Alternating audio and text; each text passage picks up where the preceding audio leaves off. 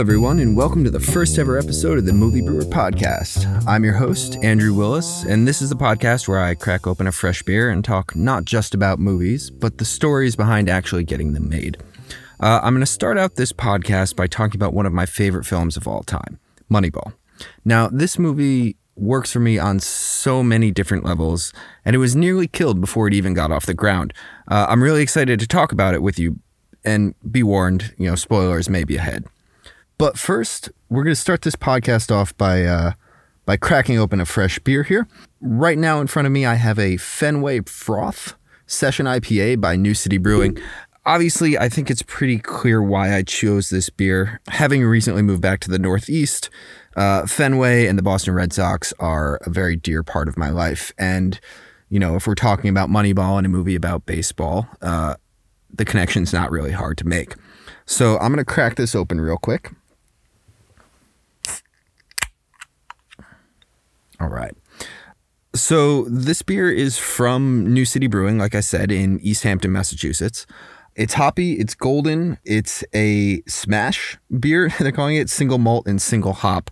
Uh, the malt is a Golden Promise Scottish barley, and the hops is the Ekuanot hops. Uh, Ekuanot actually is a fun hops to talk about because it used to be called Equinox hops, which is a mouthful to say. But the gym Equinox had a slight problem with there being a hops strain uh, named after the same thing. Uh, and there was a crazy lawsuit and all that kind of stuff. So they've renamed it now Ekuanot, spelled E K U A N O T, Ekuanot, maybe Ekuanot, who knows? Maybe I'm pronouncing this terribly. So let me uh, let me take a sip here and see what it feels like. That's really good. You can definitely feel it's nice, crisp, uh, a little hazy, nothing too too overpowering. Um, and overall, a nice, smooth, crisp beer. Let's see, it's five percent ABV, so you know it's a good uh, good beer if you're going to be out there just watching baseball. As I guess we're kind of watching baseball right now, right? I don't know, maybe not. So Let's see. Uh, overall, I'm I'm kind of digging this. It's going to be a nice one to sort of sip as we're talking about Moneyball. Uh, that being said, let's get to it here. All right, let's start out with a brief overview of the plotline of Moneyball. So, released in 2011, Moneyball is based on a book by the same name by an economics reporter named Michael Lewis. Uh, it follows the story of the Oakland Athletics general manager, Billy Beane, uh, who in the movie is played by Brad Pitt, as he struggles to build a winning ball club with a shoestring budget with the help of Peter Brand, uh, played by Jonah Hill in one of his first serious roles. They start recruiting bargain bin players based on their statistics, their their batting averages, various sabermetrics, uh, and not the traditional you know measures of success. Not is he a heavy hitter? Is he a player that's going to look good for the ball club itself? They're pure number counters. I think at one point he says they are card counters at the blackjack table. Uh, essentially all of baseball is telling them that they're fools, that this is never going to work. It's the reoccurring theme through the whole thing that like you're standing outside the norm. How dare you? How dare you challenge what baseball really is? But after a, a rough start to the season, they start winning and they go on to make a historic record breaking 22 game winning streak. And the movie sort of follows the struggles of them trying to pull this team together. Uh, I think the best line in the movie that really brings you together is it's an island of misfit toys come together to play baseball.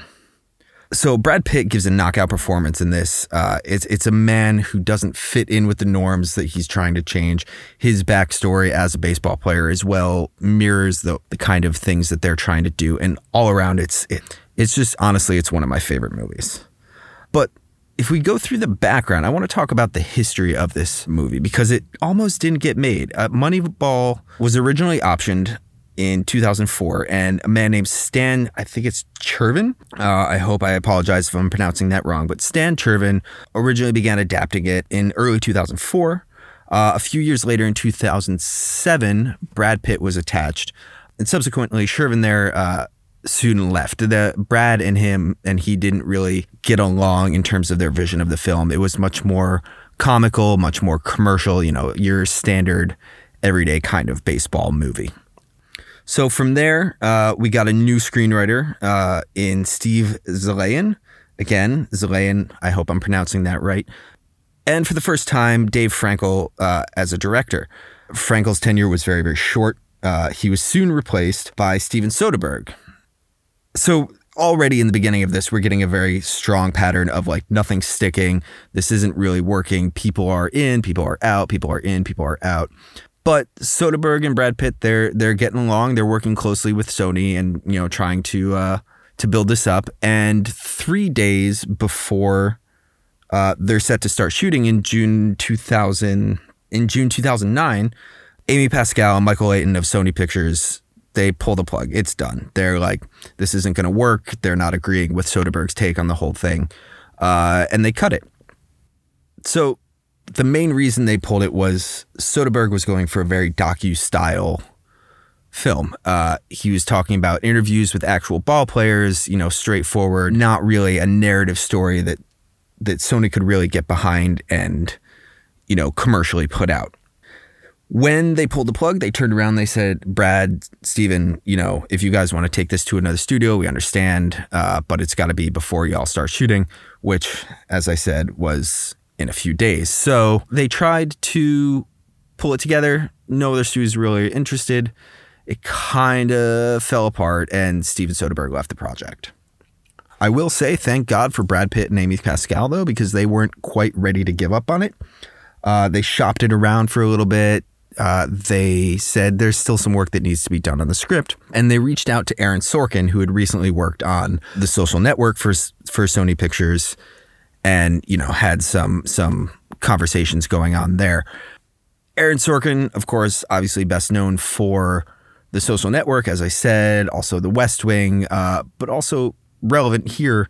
He produced a show in the '90s called Sports Night, which is about reporting on well sports. Um, so he had a you know an interest in, in pursuing the the film, and they started doing slight rewrites. Uh, Sorkin was very uh, adamant to not completely deconstruct the script that Zaillian uh, had been working on. He thought it was strong. He just thought it needed some touch up in a couple places. So they worked very closely together to sort of bring it together. Now, the big thing they needed was a director. Uh, and they were referenced to Bennett Miller, who is notoriously picky for the films he does. Bennett Miller's film before this was Capote in 2005. So it had been a solid four years since he'd taken on a director project. But he came, he sat down with Brad Pitt, who was very adamant about making the film, and Pitt was able to quell a lot of Miller's fears about, you know, making a large studio film, working on something that was just going to be another stereotypical baseball movie. But together they worked out, along with Aaron Sorkin, a way to package it as a Brad Pitt blockbuster movie that was actually a really heartfelt, uh, dramatic, well made film. So finally, they kind of had all the main players in place. They had Brad Pitt signed on as their leading man, who had also agreed to help produce the whole thing. Uh, they had Aaron Sorkin doing touch ups on an already solid script, and they had Bennett Miller helming the ship. Uh, they also brought on Wally Pfister as the director of photography, who was well, well known for his work with Christopher Nolan and the Dark Knight films and Inception and things like that. I want to pivot a little bit now. Uh, well, not really a pivot, just kind of a continuation on, I guess. And I want to talk about the cast that they pulled together for this because this is really, I think, my favorite part of this film. It the casting here is so well done, so spot on, and so in parallel with the themes that the film is establishing. So you've got Brad Pitt in as your leading man, you know, and Brad Pitt, he's Brad Pitt. It's, you know, you're you're talking about a man that everyone in America knows his name. He's been in films for decades. He's at this point hot off the heels of things like Ocean's 13, uh, The Curious Case of Benjamin Button, and of course, Inglourious Basterds, a Quentin Tarantino movie, huge at the box office. It, it's Brad Pitt. Anything with his name on it is going to have a real box office pull to it.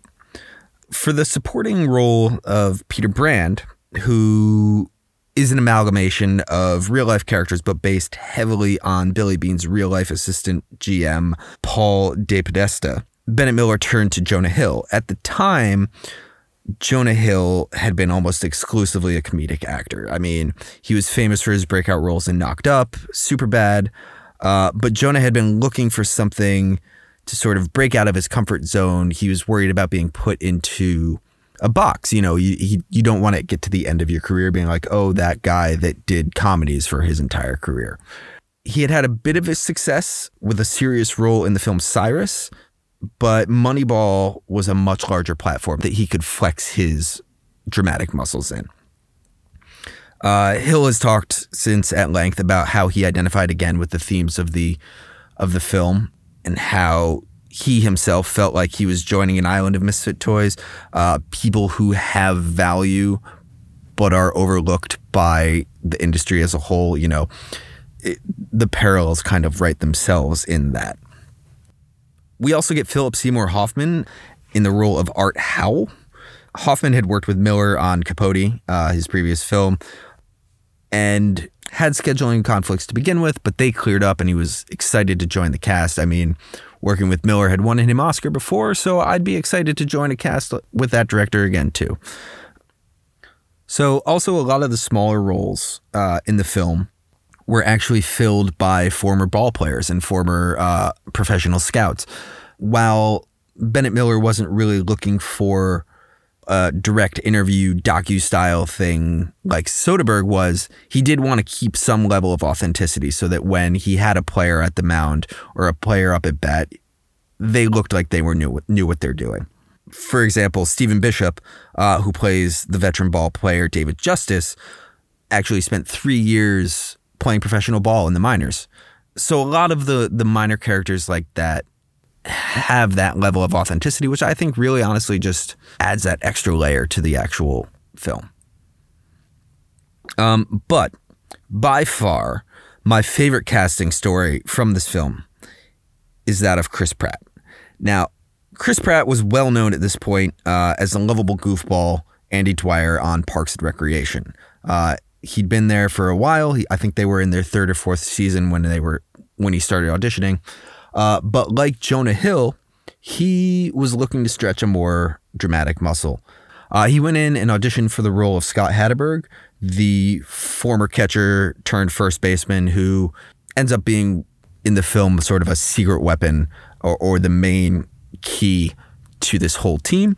Uh, he went in and auditioned, uh, and then the word came back from his agent that uh, they loved him for the role, but he was just too overweight to play a professional ball player, which, you know, would suck to hear for anyone, I think. But Chris Pratt, being, you know, Chris Pratt, starts going to the gym, starts trying to lose weight, uh, you know, is working out, working out, working out, eating right, starts pushing the writers of Parks and Recreation to put Andy on rollerblades all the time. I think it it starts in the uh, third season, maybe fourth season, that inexplicably he's just rolling around on rollerblades all the time, and that was part of Chris Pratt's weight loss plan to to land this role. He did what he could, and every week was calling back saying, "Hey, have they cast Scott Hatteberg yet? Hey, have they cast Scott Hatteberg yet?" Every week he comes back, no, no, no. He keeps going to the gym, and then eventually he calls. He says, "Look, I've lost thirty pounds. I'd love to come in and read again." He comes in. They love him as they did before, and they cast him in the film. It that's just I think one of my favorite casting stories from this film, if not all time. Uh, and I think it's just I, I don't. I'll move on. All right. I want to talk a little bit about the actual filming outside of the casting and the pre-production and stuff like that. A lot of the production of Moneyball, and this is a theme I hope you're starting to see uh, build up here. A lot of the production mirrored the actual struggles that the Oakland A's were going through the production didn't have a lot of money. They had a huge story that they had to get and still make feel like a like a large Hollywood film. Uh, for instance, over the course of a baseball season, the Oakland A's travel around playing baseball in all these different stadiums. But of course, you're not going to fly crews all over the country, film in all of the different stadiums. So they had to get creative.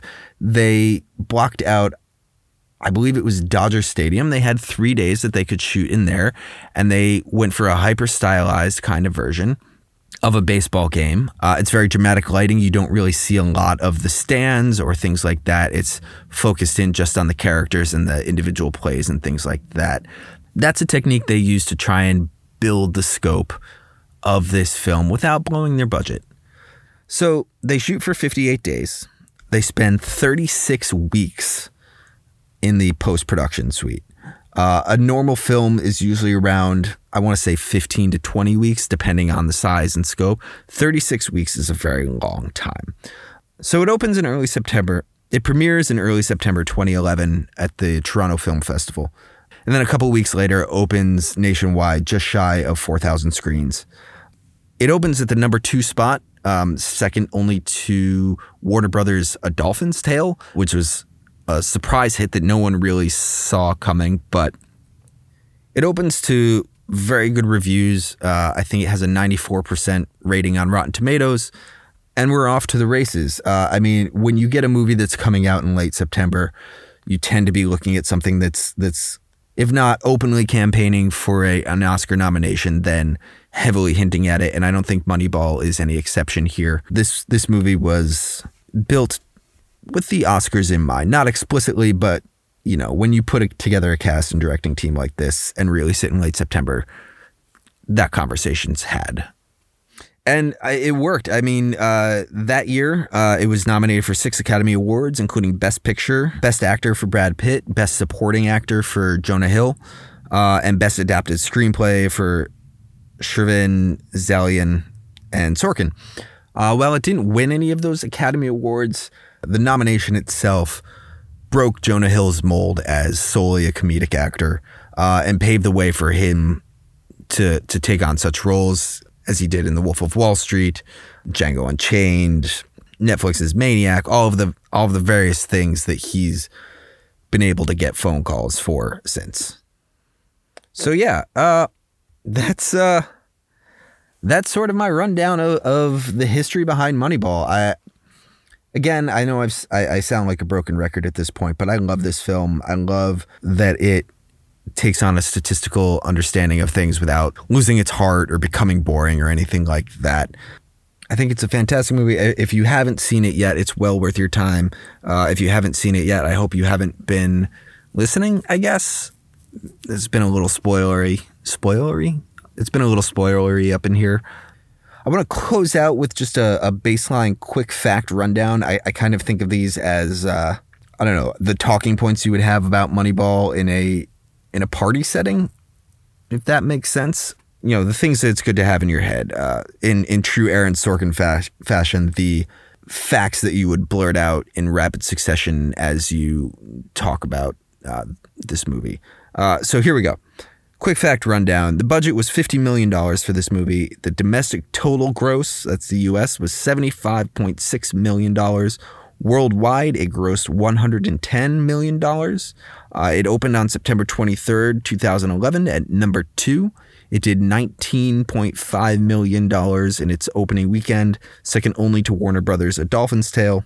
It was the 47th highest grossing film of 2011, which is not too bad. Not great, but not too bad. The highest grossing that year was Harry Potter and the Deathly Hallows Part 2, so I don't know how you really compete with something like that. Uh, and it came away with six Academy Award nominations. So there we go. Uh, I want to come back to my Fenway froth here for a little bit. Uh, I'm having another sip here.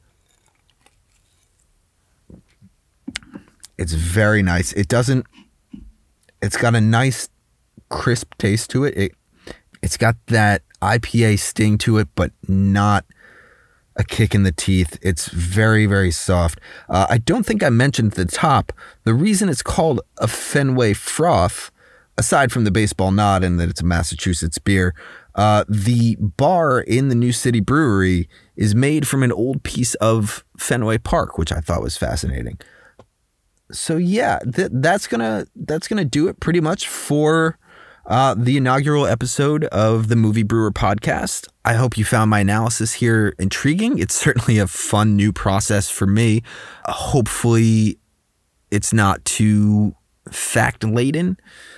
And I, I assume as I continue on, I will find a better balance between review and straight up blurting facts at you. but yeah, I'd love to hear what you think. I'm on social media at the Movie Brewer. You can find me on Twitter or Instagram. Uh, I'm just getting this started up, so you know, don't go hunting for a bunch of archived content. I'd love to hear if there's a movie you'd like me to do an episode on. Uh, a lot of these films that come out and people love actually have pretty intense stories behind them. Uh, so feel free to reach out, and uh, I hope you'll tune in for the next episode. I got a lot. Uh, I got a lot of fun movies lined up. So thanks for tuning in, and I'll I'll see you next time.